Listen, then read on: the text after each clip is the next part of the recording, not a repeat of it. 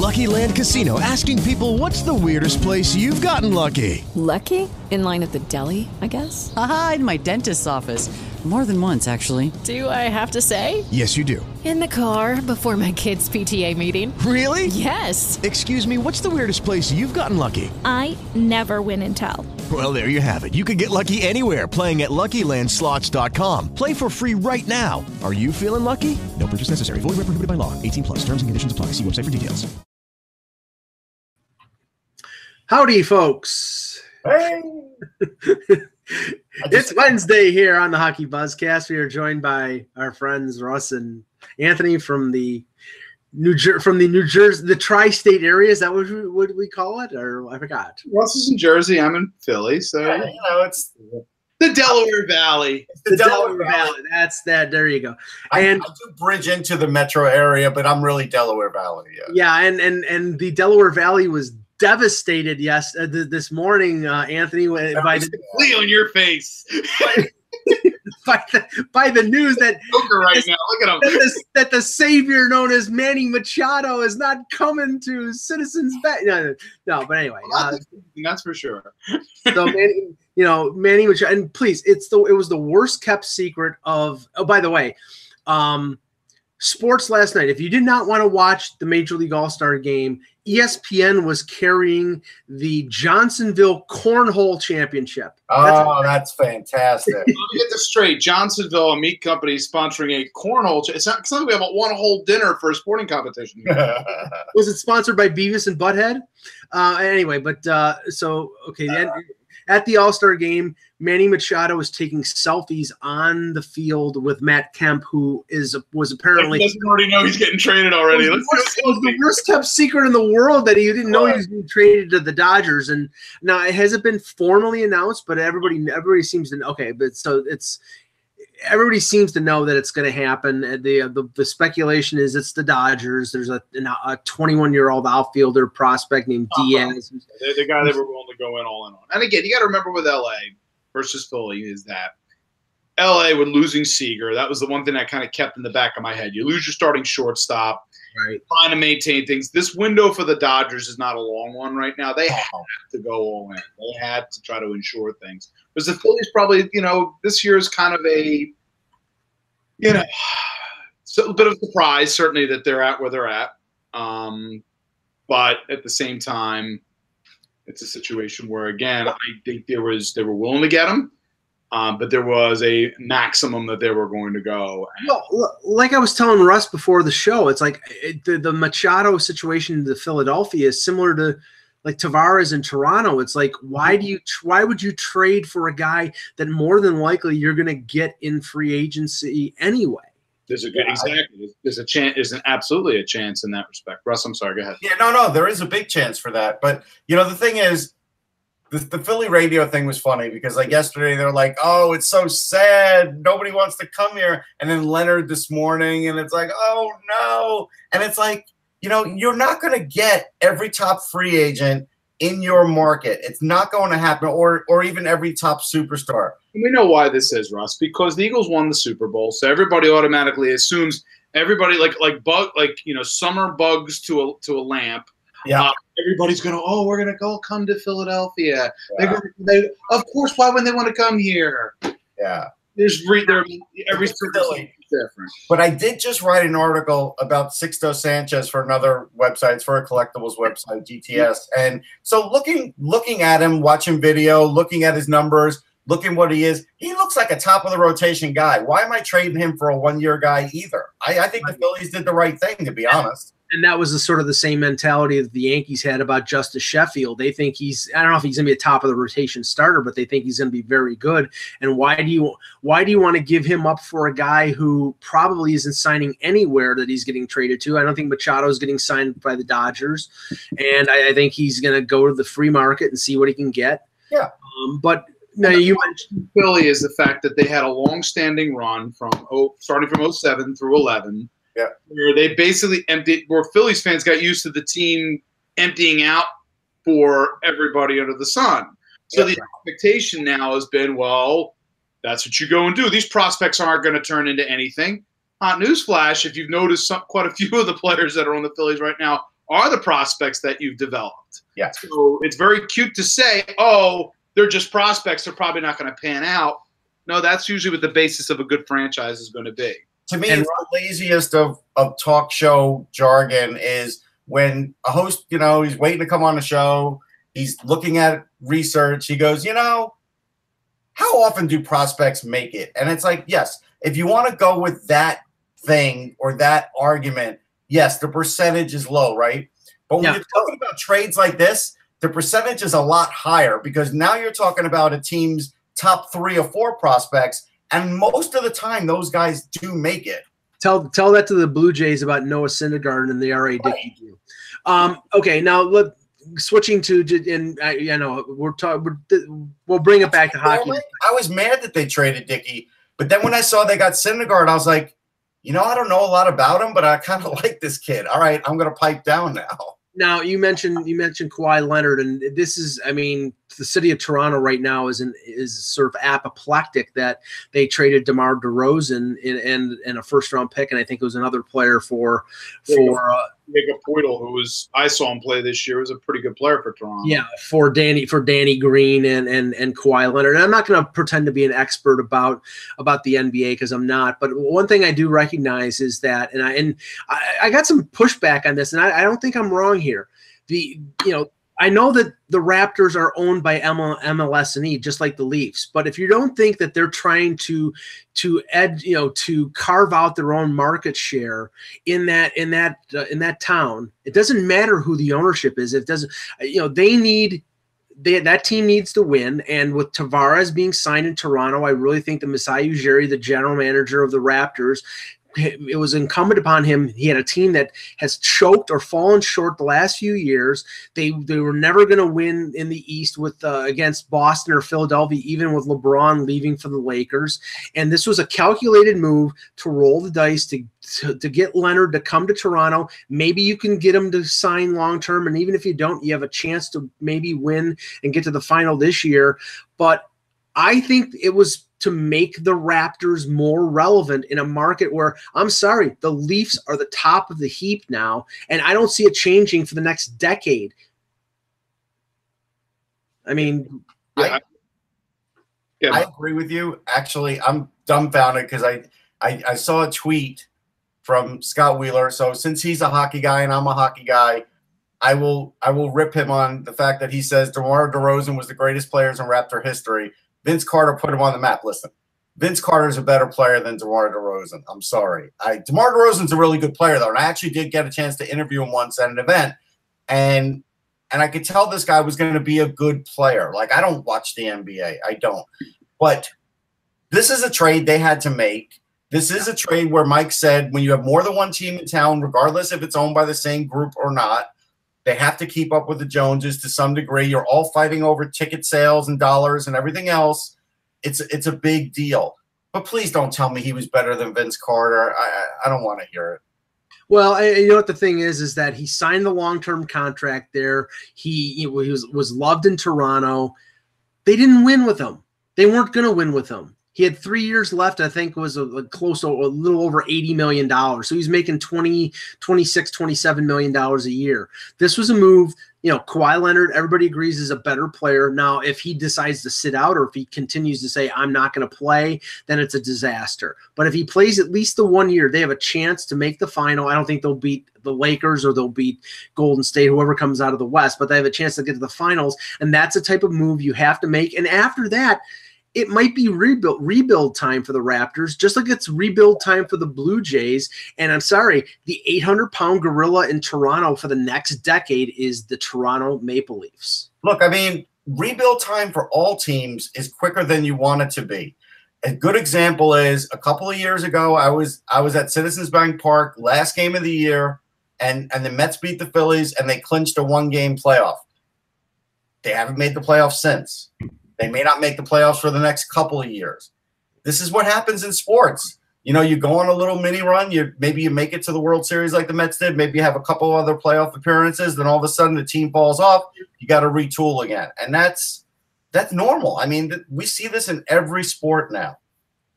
And also with the Raptors, it's also double meaning here in the fact that they are they, they wanted to make sure, obviously, that the Celtics did not get him as well. I think that's a factor as well. Um, and he gives them the opportunity that they know the Celtics are the main target that they have to beat now. This gives them a, even more of a fighting chance in this case. Yeah. Okay, uh, we'll start this show now. And, and we should ask Jan. Could you know he he did come to my book signing last night wearing a Knicks hat. So I would have to say a Knicks fan may have an opinion on on on your topic, Mike. So throw it out to Jan too. Okay. Uh, well, I mean, the Kawhi Leonard thing. I mean, we know Kawhi Leonard's not going to the Knicks. I mean, everybody knows that Kawhi Leonard is going to go to the Lakers, but the Knicks are in a similar position. Like, more than likely, Kyrie, Irving is coming to the Knicks next year. But if you're if you're in the position of Toronto, where you're you've been sort of meet, I mean, good to mediocre, where you've you know you were first in the Eastern Conference and then you get destroyed by LeBron and you know that you're not as good as the Celtics or the 76ers, I think you have to make the DeRozan for Leonard deal. It makes a lot of sense. So the viewpoint is, I think, and I've seen a couple places, is they felt that they were tapped out with Lowry and DeRozan as the backbone of that team, and they they needed a change in order to kind of change the mindset a little bit. Now you can argue whether or not they should have fired Dwayne Casey. That was a knee jerk reaction to an absolute collapse in the playoffs discounting everything he had done the last four or five years as their coach. But right. it'd be, it'd be, despite that happening, obviously they never thought that Kawhi would be available. Um, based upon all the conversations that's been going on, that everybody thought he'd end up on the Lakers if he wasn't staying with the Spurs. So Raptors are changing kind of the mindset, changing the guys who are the leaders on that team. Now, granted, none of us really know how healthy Kawhi is. We have all the talk about the Spurs last year as to why he sat out and whether he truly was fully healthy or wasn't truly fully healthy. And who was the reason why he sat out. But if he is healthy, you got you got a lockdown two guard in that division who can match up defensively. The big key again, obviously Cleveland is not the same anymore. You have Boston is the especially getting Kyrie and and Gordon Hayward back. It wouldn't shock me to see Kawhi matched up against Irving periodically, just because I don't think I don't think Lowry can handle him physically. I think Lowry, I think I think he's just too big for him, Irving. But unless they find somebody that can match up with Jayson Tatum, they're not getting past Boston in the next round because Boston Tatum is the X factor on that team. And if Boston had gone to him more in Game Seven, you would have seen a Boston Warriors finals as opposed to a uh, Golden State against the Cleveland Finals. And some some people think that the worst case scenario for the Raptors is that this could be a Mike Hoffman situation where if Leonard will not play for them, then they then they flip him to the Lakers and get the young prospects that the Lakers were offering to the Spurs. So we'll we'll see. We'll see. I mean, I I don't know if that's the case. Could happen. That league, weird things happen like that. Yeah. All right. Let's get started here. Uh, Anthony, you follow me. Jan, you follow Anthony. Hello, Hockey World. Today is Wednesday, July 18th, 2018. I'm Anthony Majoni from Sunrise Philly Magazine. I'm Jan Levine. I'm Russ Cohen from Sportsology. And I'm Michael Augello, and this is the Hockey Buzzcast here on HockeyBuzz.com. Um, start with this. I saw this uh, article in Forbes magazine yesterday, and figured it's good. Be, it was good to bring this up, and a little humorous. Uh, Andrew Barroway, the owner of the Arizona Coyotes, is looking to sell a minority stake in the Coyotes, 49%. So he wants to keep majority control. And apparently, he is asking for a $500, $500 million, more $500 would probably be closer, but $500 million uh, valuation for, uh, for that 49%. Now, Russ, I mean, we've talked about the Coyotes ad nauseum, the state of that franchise. I think on the ice, there's some reason for optimism. The signing of Ekman-Larsson, the re-upping of Hjalmarsson, the young group that they have. I think there's a lot of talent there. But the Glendale move was a disaster. They averaged less three thousand, less than three or more than three thousand less season tickets in Glendale than they did in their old building. And every couple years, this this chaos comes up. So I think this is hilarious because I don't think he's going to be able to sell 49%. I think he's going to have to sell the whole thing. And I think he's going to eventually have to, or that franchise is eventually going to move. Yeah, clearly he's, he even said he's doing this to try and eliminate some debt. I get that. That would be a smart move. Yeah, $250 million. So, like, X amount, I'm going to try and do this, but yeah, I don't think he'll be successful. Jan, what do, what do you think of this I situation? mean, it's interesting. I mean, it's, it's funny. Aeros jersey posted there. But they don't have an arena. That's the problem there. They haven't built one yet. Uh, no, no, no, no. The the the the, the Rockets arena is Yep. NH is, is NHL ready, and you know that, and you know the owner in Houston will be more than willing to help out in terms of bringing it. Is NHL ready like the Barclays? I, I kind of question that. No, no, it doesn't. It doesn't. Doesn't have. that the scoreboard is over the wrong line. Okay, It doesn't have PVC piping. it- you know. so, but but uh Anthony, what do you think of this? Here we go again, is what I think. the Coyotes. It's it's it's it just seems like the league is continuing to prolong the inevitable with with it with uh, especially now that they've got a successful franchise in the desert in Vegas. If you need one of those south a Southwest franchise, it's there. You put one in place now. It was a little yeah. So for me, you know, we are continuing to go through this vicious cycle over and over again with the Coyotes, with, you know, and it's a shame because, again, I think they've made some moves this offseason as a fr- uh, on the ice, as you said, that is promising. But you're going to sell an investor on that possibility, as Russ just stated, with no arena available, or not not arena available, but no arena that you own. Well, that, and and that's really that's the heart of the problem because we know that the Arizona State uh, situation that fell apart. There, there's been a lot of talk about them building a building in concert with the Phoenix Suns. That's that's not happening. There was talk of a building in Scottsdale where you know most of the money is, and a lot, and a lot of people think that that if it was on on one side of Phoenix um, like in the Scottsdale area, and I, I've been to that area a few times because I have friends who live there. The Glen uh, to go to Glendale, you know, to if you're if you're living in Scottsdale, is basically going through the city of Phoenix at rush hour. It's it's it's it's ridiculous. So and there's no there really is no like rapid transit type of non car driving situation there. So I so uh, I I don't think it would work. So really, it, they they need they need their own build. They need a building for revenue, and they don't want to share it with anybody. So, you know, the, the only thing is right now is to continue to. Which makes no sense logistically. It really does. And if you have major You know? I just looked it up, guys, and, and my cousins live in Houston. The Toyota Center is not really set up for hockey. It's not, and they actually their lease is, I guess, about to expire. They don't have a new place being built yet because I asked, I specifically asked about that when I was down there. There's nothing new being built, and there's nobody currently trying to lure a team. So even if you can get a team there, there's no place to play yet. Well, the Rock. I mean, the Rockets owner came out. It came out about four or five months ago. Said he was interested in bringing the NHL to to Houston. Yeah, but in the Toyota Center that they're in, or a new place? Yeah, I, I think don't. it's a new place. I, I had read something that said that that that that rink was NHL capable. That was and maybe that, that meant NHL size, and they would have to they would have to. The question, as Russ just stated, is it is it? I don't know if it may be in as extreme a circumstance as Barclays, but Yeah. it might not necessarily be optimal. Right. Right, Right. but is that, but is Arizona optimal right now, and is Houston a more viable solution? Again, I don't know. I mean, they've gone through, as you said, Anthony, so much rigmarole with this place already. Just make a decision one way or the other. Either it is a viable option, and you're going to work with with the state government to try to build an arena and make it a, a place that's a long term option, or it's not, and you're just prolonging the agony, and it's basically creating a, a maelstrom around this team that never seems to end.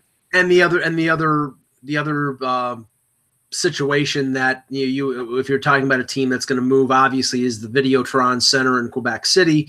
But i i, I continue to th- and i continue to think that that is a situation set up like winnipeg for a franchise transfer but transferring from the west to the east you know that that's the problem. You're you're going to have a- an imbalance. Right now it's 16 15 then it would be what 17 4 you'd have to you'd have to have a team move from the east to the west and i don't think you're going to get detroit or columbus to volunteer to move to the western conference. So i mean I, i'm not sure how that would work but i mean quebec city is there and waiting if if a if a if a team needs a city.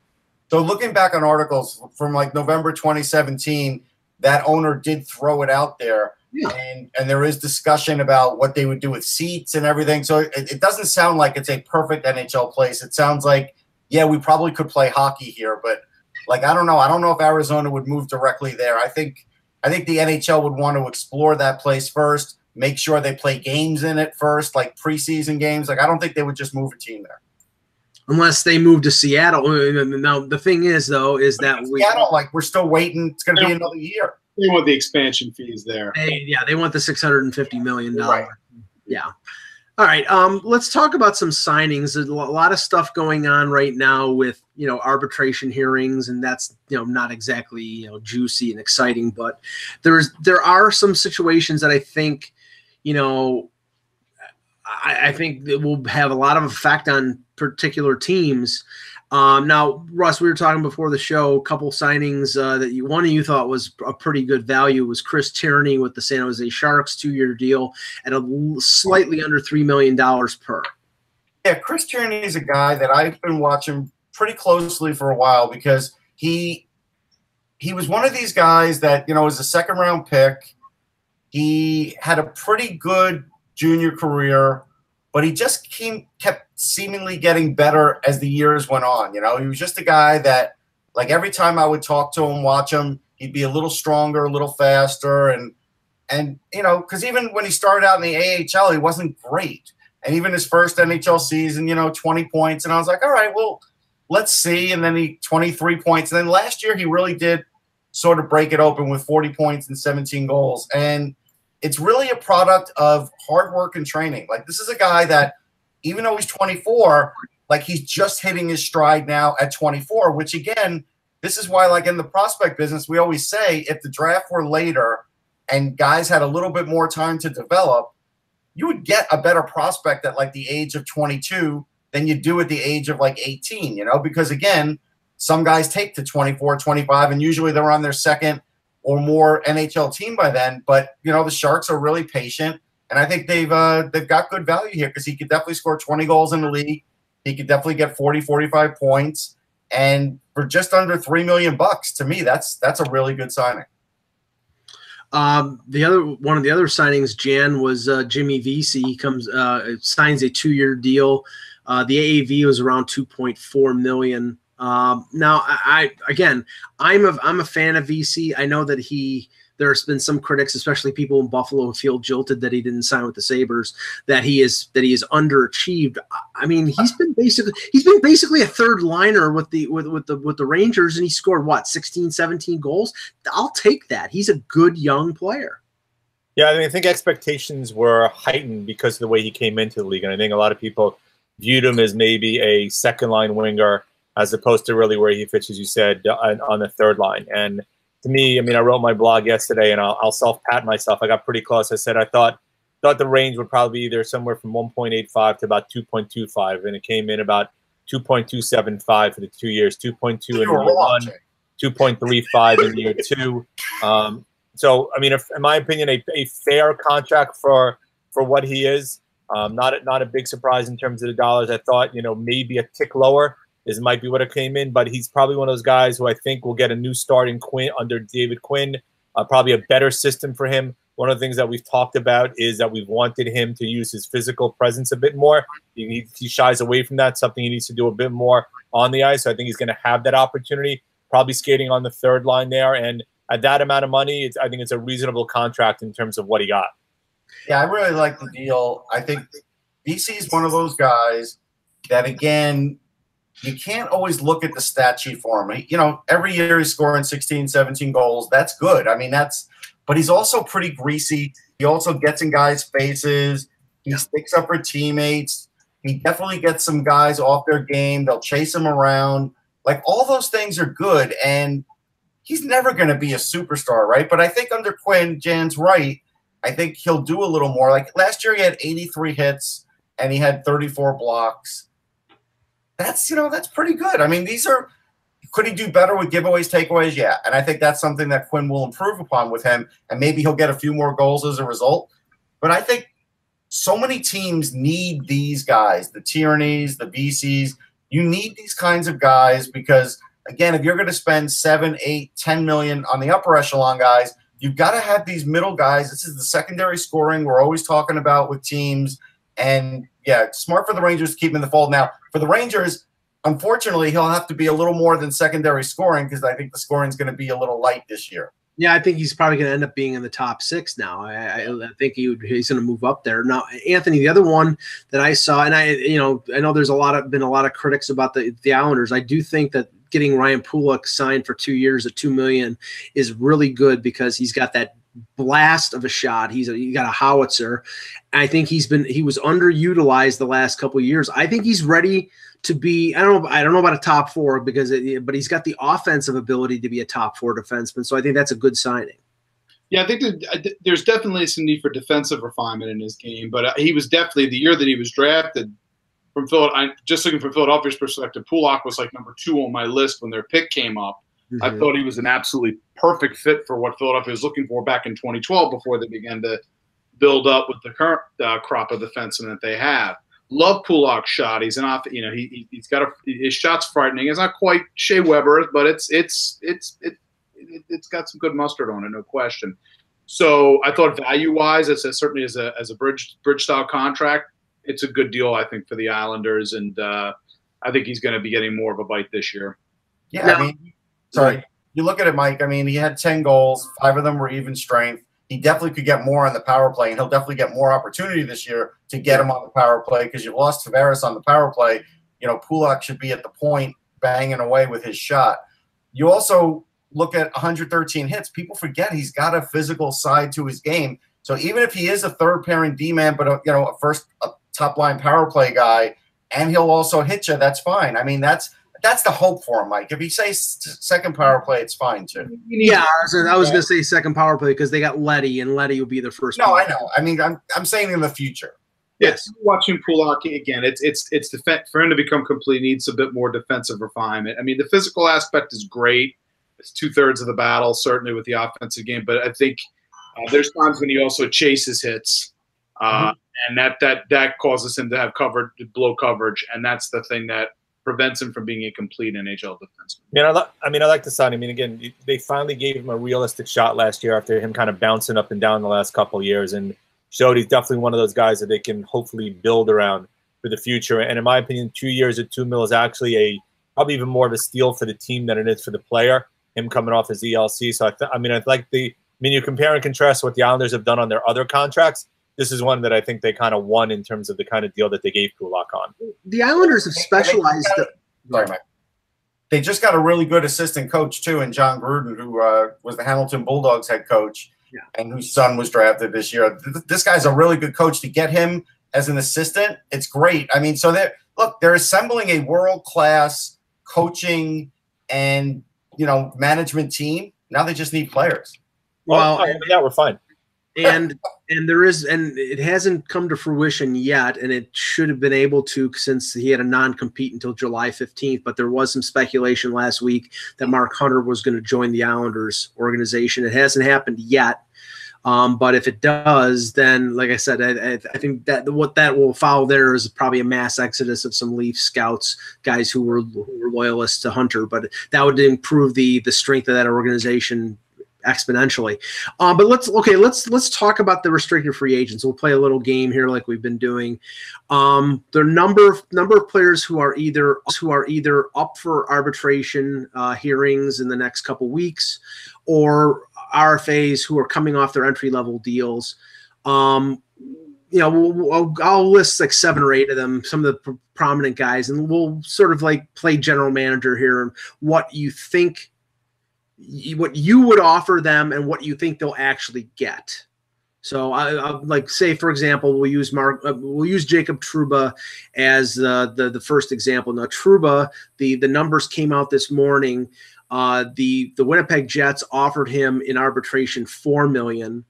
Uh, Trouba and his agent asked for seven million. So there's there's you can drive a Mack truck through mm. the, the gap on that one. And I, I think that you know this is this is tailored to get a long-term deal here. If if if it was going to be a like a one or two year bridge deal, then I think the the figures would be closer together. But I think what they're they're trying to do is get something so sort of in the middle uh, to to to get a six or seven year deal locked up here. But I'll just go first here. I think they a long term deal is going to get done. I don't think it's going to be the one or two year deal, and I don't see Trouba signing for less than six million a year.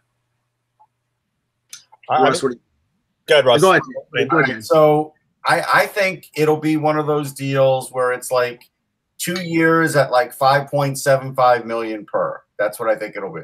So you think he's setting up to go UFA? Yes. Okay. So you- so I you think negotiated? It didn't work out, and so now this is the next step in that in that you know process. I mean that's awful pricey for a bridge deal though. Yeah, Five, but again, you go look at what he does. He covers the top guys. He plays hard minutes. Like it's not going to be very hard to show an arbitrator that this guy is a one of the better guys on the team. okay, Jan, do you think it's going to be bridge or do you think it's going to be long term deal? I mean, I think if I'm Winnipeg, I'm looking for a long term deal to try to sign him to a long term deal. I think if it gets to one or two years, it'd be interesting. It's probably going to be Trouba requesting that in the arbitration and whether or not the team acquiesces to it, where he would become a UFA. I mean, the, the question is, is how much acrimony has built up over the past, and is that acrimony resolvable, or is it something that they can't move past? And I think they're kind of looking. I think I think now with the changes they've made and and the strides they made, and also signing Hellebuyck to a long term deal, that they would want to lock him up to a long term deal. But especially if they could save a little bit on the back end, because that Blake Wheeler coming up in another year, they have to deal with. So I think team would want him long term. Trouba, it all depends on how much the pull for him to maybe go to Detroit that's been rumored and whether or not he's going to be willing to sign the long term deal. But in terms of a short term deal, I think it's going to be kind of in what Russ kind of laid out two years in the five, five and a half range is probably what I think is going to happen on a shorter deal. Six years, I think you're looking at about six to seven, uh, six and a half, maybe even seven million a year, somewhere slightly lower than what he asked for in arbitration. Anthony. Think there's been enough acrimony in the past between Trouba and the Jets that at this point, while the Jets want to, I agree that the Jets want to get a deal done long term. I'm not necessarily, I'm 100% on board necessarily thinking that Trouba is going to be. Uh, I think Russ's range was fairly close. Um, I'm gonna to what I was thinking there. I definitely think it was going to be six mil. Only on a long term deal do I see it north of six mil. So I'm to say couple years, five point seven five to five point eight.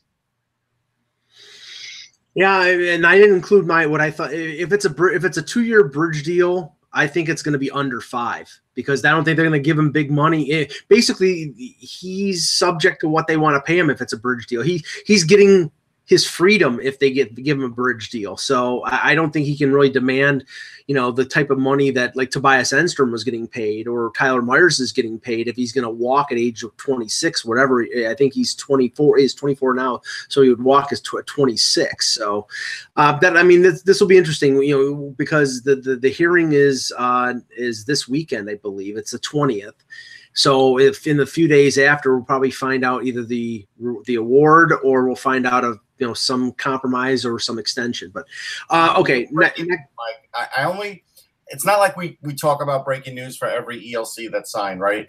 But I think this one's interesting because the Sharks signed Ryan Merkley to his to his ELC, and you know Wilson's high on him, and, and to me this is like your, we think we could fix you kind of pick, and if they fix him, boy did they get something good. But if they don't fix him, then they might look back at this years later and say, all right, look, we gave it a shot. It didn't work out. But I, I think it's really interesting the way it's sort of gone. And I think Merkley's sort of lucky that we're living in an age where you have to have a couple of offensive defensemen in your system or guys you perceive that can do it because yes, you don't want to be on the free agent market trying to get these kinds of guys.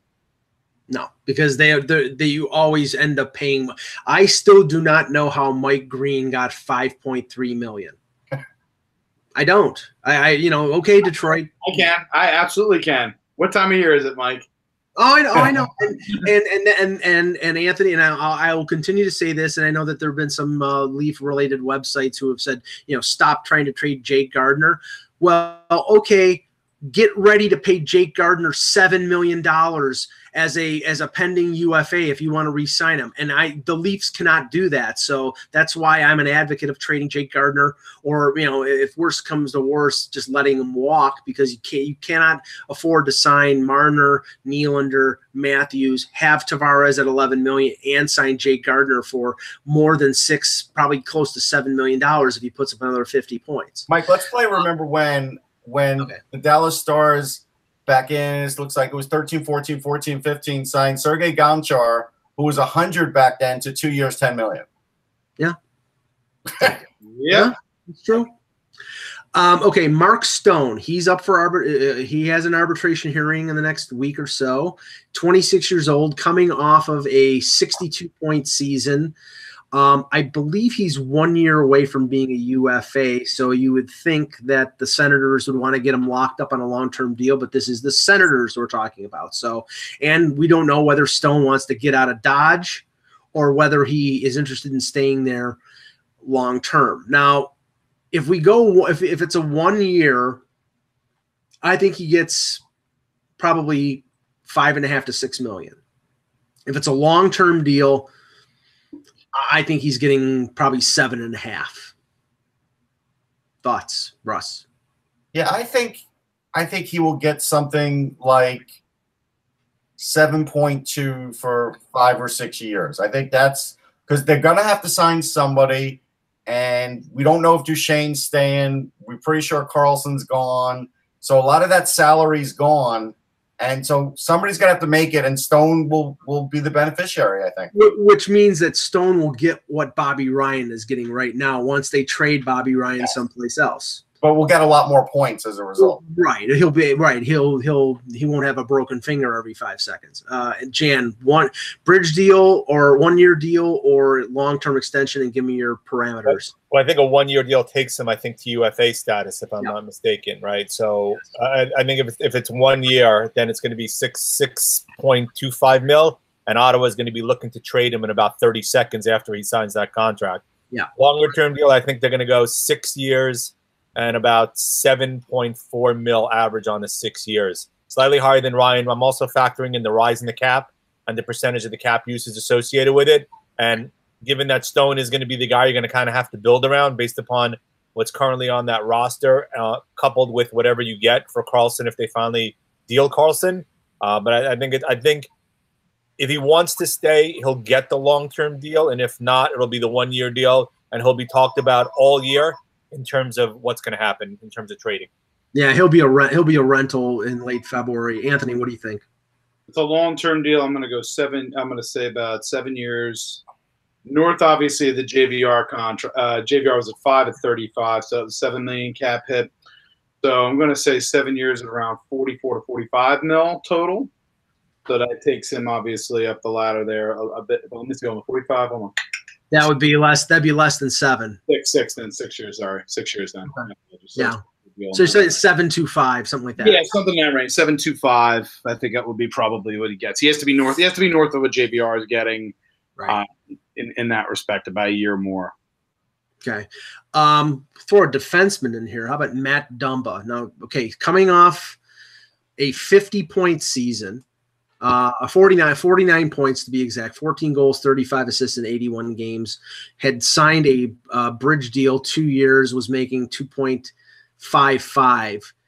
Um, you know, we're talking three, I believe, two years. I'm just uh, double checking here, two years away from unrestricted free agency. So, um, and I believe he is arbitration eligible as well.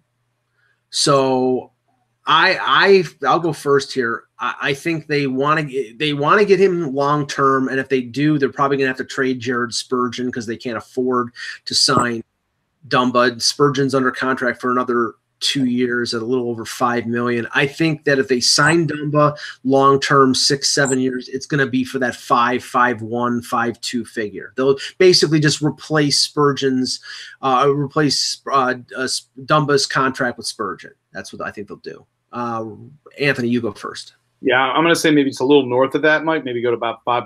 five if they do replace it, it's going to be. Your, I agree. It's going to be one or the other. It'll be either. And I think over long term considering Spurgeon's injury has had injury history too. Um, and certainly this season got dinged up quite a bit. I think, yeah, that'll probably be about right. I'm gonna say about five five for him on a deal. Now, what was it? How many years did you have on your deal again? I I, I would basically say probably six. I'd say six. About that, six years. That sounds about right. Uh, Jan, what do you think? Yeah, I mean, I think. Well, first they also have to re-sign Jason Zucker, so that's the other one I'm sure we'll get to, and he's going to cost a pretty penny as well. So signing both of them, even if we're talking bridge deals, is going to be challenging for them to stay under the cap right now because they have a little about a little under 10 million in cap room, and both of those guys are going to suck up just about all that 10 million. So with Dumba, you can't sign him for two years and take the chance he's going to become an unrestricted free agent afterwards. So we're either looking at a at a one year deal, probably in about the 4.75 to 5 mil range, maybe in that range. Longer term deal, I think you're also going for a five or six year deal, presuming you believe the growth he finally showed last year. I mean, everybody's been waiting for Dumba to take that next step. He finally kind of did that last year. I think it's going to be north of Spurgeon in the five and a half range for five or six years. Russ, let me pose to you a question. Do you think that Paul Fenton will roll the dice on both Dumba and um, and Zucker? No. And sign him to well, no, no. Just listen, just listen to my my theory here. Yeah.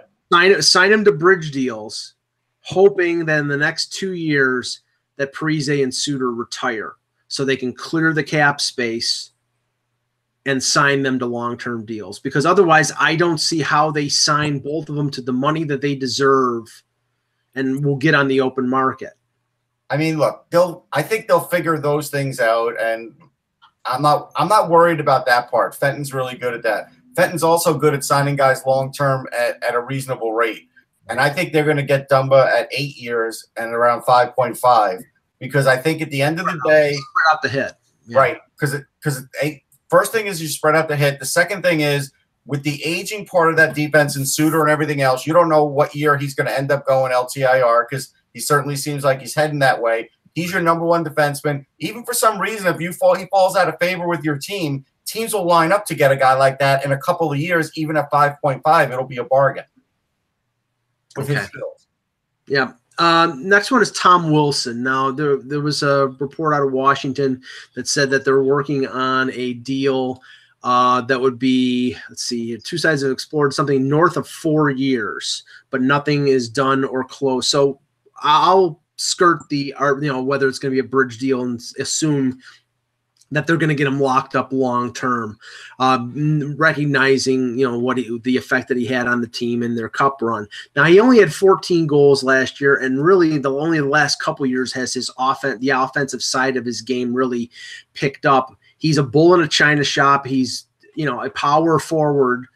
Um, I think if he gets a, if it's a five or six year deal, I don't think you're talking. I think you're talking five million. I don't think you're talking. I, I think he's got limitations, and I, I, I, I don't think. I think he can score 20 goals. I don't think he's ever going to be a 30 goal scorer, and I think that's going to. It's going to be a sort of long term security type of thing. And five million, I think, is a reasonable figure. Uh, Russ, what do you think? I'm going to go with the 4.75 for for four years. I think that's what they'll look at because I think they'll. You know, look, he he plays he plays hard. We yeah. don't know what's going to happen to him down the road with all the with all the shots that he's giving and taking. His speed's good right now. Yeah. Big guy though, even though he's a great athlete, and I really stick by that. We don't know, so I, I don't know if they'll go any any any more than four. I think they, I'd be surprised that they did. So you think they're leery of like a Milan Lucic situation yeah. where he's a power forward guy, and if he loses a step and he's yeah. winning the cup is great, having intangibles is great, but when you come to the table and you have to sort of quantify it into dollars, some of those things go out the window. Anthony? Yeah, for me, in a lot of ways, it, it's the same principles what the Flyers are dealing with with Wayne Simmonds. Obviously, Simmonds has a much greater resume in terms of his offensive game, but style of play is similar in terms of uh, the two of them being ultra physical players. That that's part a huge part of their game and one of the reasons why I think that's why the Capitals right now are kind of hung up here. I have a, I, I wouldn't be surprised they have the cap. They they have, they both know the cap hit. Um, it's case of how long the Caps are willing to go on the deal in this case. So I think it's like a mini Simmonds situation where they just have to figure out what the figure will be. So I'm going to say four years if they come to an agreement here. Four years and willing to go, you know, just almost as a reward in terms of some ways. I'm, I'm willing to go four years, 20 million, 5 million cap hit. Okay. Jan? So, I mean, first, are we escrowing for the number of suspensions he has to have so you can put money six months away no, or not? we're not. Damn it! I wish I had. I wish I had the rim shot. The opposite of a loyalty bonus. Sorry. Yeah. So playing the cat, playing the cat skills. I like it though. Try the um, brisket. But no, I mean, again, Wilson's 24. I mean, clearly he's shown both sides of the equation in, in, in the in, in the same game at times last year, right? You have the good and the bad of him. Um, I think he gets rewarded. I think he gets a four-year deal. I'm going to say in about the four and a half million range seems to be reasonable. He's not. You, you hope there's a bit more offensive upside there. You saw some signs of it last season. Maybe he gets to that 20, 22 goal mark.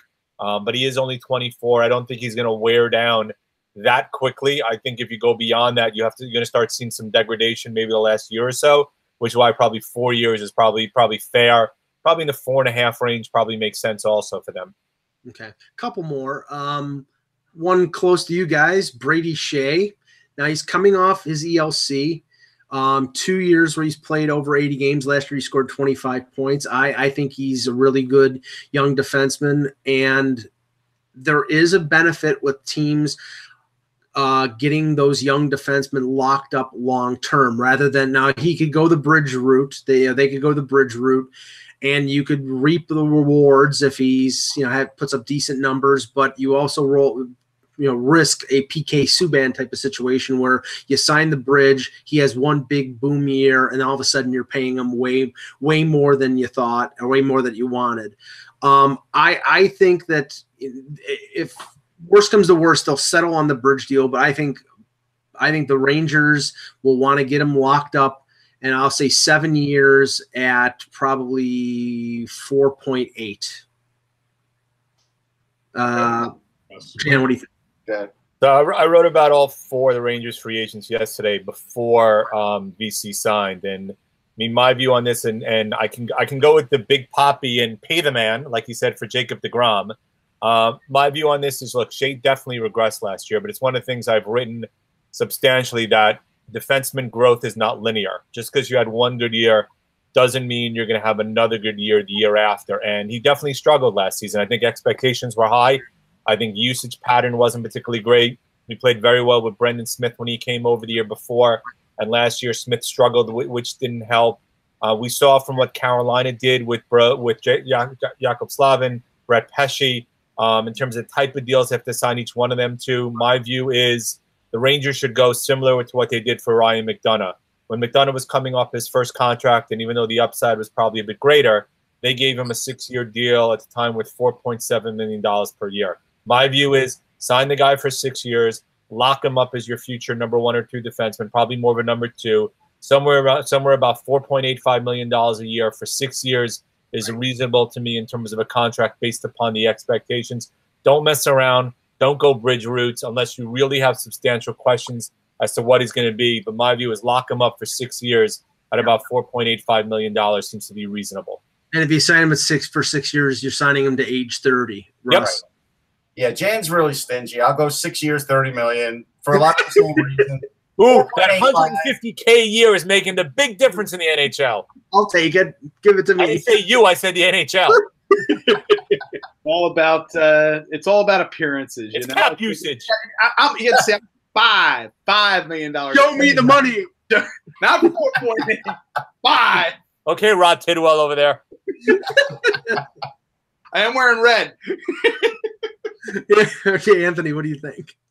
I think actually I'll go along the lines of what Russ is saying. I think it'll be. I think they need to go long term on Skjei. I would be in the five million range for him. Yeah. Okay, and I, I think another guy that we didn't we're not talking about, but Brandon Montour with Anaheim, I think is going to be the same thing. Yeah, Anaheim, you know, they traded Vatanen because they knew that they were going to sign Montour long term, and I think they're going to do the same thing six seven years around five million. It makes it makes perfect sense. The uh, the last one is Dylan Larkin. Now he now the the thing with him is he's coming off the ELC. He had one great year followed by a year, you know, not a great year. So I mean, the I think he's a top line player. I think he's a first, second line guy. I think he's really good. I don't know if he fact if he's a winger or a center. I think he's a I think he's a center, but they've used him on the wing. Um, it's a similar situation to William Nylander in Toronto. They're both um, Larkin's 21, Nylander's 22. Um, Nylander's put up two 61 point years, whereas Larkin put up one good and, like I said, one sort of subpar. I think with a guy like uh, Zetterberg leaving, that they're going to spend the money on on Larkin. So I'm going to say seven years at 5.75. If I'm wearing red, I'll go first. Uh, because it's a Red Wings. Let's, let's, let's make it six years because seven years probably would go over six million. So six. Uh, yeah, yeah. I was going to say six on Larkin. Um, five, five and a half, five seven five, somewhere in that range. We'll say we'll, we'll call it. We'll say five point six. Okay. Uh, Jan. I'll go. I mean, I, I'm I'm I'm in a similar vein. I'm, I'm six years, five point seven. I'll go five point seven seven five just to go prices right rules here. Oh, Slightly higher. five point seven five one. I'll, I'll go five. I'll go six years, five point seven five. I think I think you saw from Larkin more what you kind of expect out of him, and he's clearly the guy they're going to build around there to be. I think first he'll probably be their future captain. Um, clearly the guy that's going to lead them moving forward. Similar vein. Lock lock him up now. You're probably take you're probably overpaying a bit now, but you're taking advantage of down the road, depending on what happens with the cap. If the cap keeps rising a little bit, you're going to get the benefit of having a rising cap in the future it's all about having the confidence in the player to be good down the line. And if you're, you know, you may overpay them a little bit now, but if you bridge them and they end up being what you think they're going to be, then you're actually saving yourself money because if you wait two years, you pay say you paid three pay him three and a half for on a two year bridge deal and he scores 80 points, then you're paying him seven and a half million on a six on a six. we also know Mike at the same time. They get two, three years in the deal, and he really emerges. This is just like a really long, a five-year deal, be just like a really long bridge. It's the golden Right. bridges. So in this circumstance, you just probably negotiate when you get into year three if he's if he's really on that upward ascension. Russ, what do you think? Eight years, forty-eight million. He's their he he is their future captain. He had Okay. sixty-three points, sixty-three points on an awful team, awful team. Yep. Yeah, and, and if you if you go the max and you give them a little extra, I mean you're you're buying you're right now you're buying well on an eight year deal you're buying four unrestricted years. And that's So- what I want. Yep, and that gives you stability. And we know we know that Zetterberg is going to leave within the next year or two. So um, they need that stability there. Okay, good show, guys. Uh, one more thing, Mike brought up by the chat room. Uh, there is a really good right-hand shot defenseman going into the last year of his deal, and there doesn't seem to be any contract negotiations. Ryan Ellis. well, there there is negotiations, but I think the, the I mean, I don't see anything. Do you see anything? No, there's no, there's been, no, there's been no progress. But that, Right, and- okay. and that's the thing. It's like right hand shot defenseman. If Karlsson signs the long term deal, we didn't talk Karlsson at all today, so I just mentioned his name. It was a good day. It was a good day. Now you mentioned it. Now you mentioned it, it's over now. It's a bad day. If he, if he William does, Karlsson, I meant William Karlsson. William, William Karlsson. If Erik, if Erik Karlsson uh, doesn't sign the long term deal, then obviously he's the number one right hand shot in next year's free agent class. But if he does, then it's Ellis. And I mean, I wonder, I wonder if the you know the. The, the questions about his size, I mean, they seem to fall by the wayside now because he's played so well the last few years with Nashville. But when it comes to spending big money in free agency, I'm wondering whether teams will say, I can't see myself paying six and a half million dollars a year on a guy who's five foot nine. Uh, you know, I'll be surprised if that's the argument. I don't think that'll be the argument, but I don't know if. See, the the thing is, I just don't know if Nashville will be able to come to terms with him. That's the whole thing. Well, I mean, they they do have money coming off the books with Rinne's contract expiring. That's seven million dollars. Now they have to replace him. They signed your your your boy Juuse Saros for a million and a half. All right. A ridiculous deal, by the way. Yeah, but so if if if they do believe that Juuse Saros is their future number one, then they got a number one for five times less than their their current number one. I don't I don't know if they believe. I'm not that. buying the future number one. Okay. I mean, oh. I, I neither do neither do I, but I'm just saying if they wanted to go that way in order to sign Ellis to a long term deal, they that might be the way to go. I think that's like back in the day if you bought a pair of Pro Keds hoping you were getting Adidas. I remember what he's talking about. Russ is probably going, "What?" Probably Mike's going, "What is he talking about?" No, no, no, no, no, no. Hey, I I used to go get those white Nikes for about twelve dollars back in the day. that- Until and you know I bought those damn things, and you know as soon as they got scuffed up, I threw them away because I liked white shoes. We used to call them Bobos growing up. Yo, White Puma Clydes, baby, blue. yeah, Puma Puma Clydes. Clydes. I still have a pair of those. I do. I don't break it out very often. On that note, for, for Anthony Mangione, for Jan Levine, for Russ Cohen, I'm Michael Augello. Thank you for watching.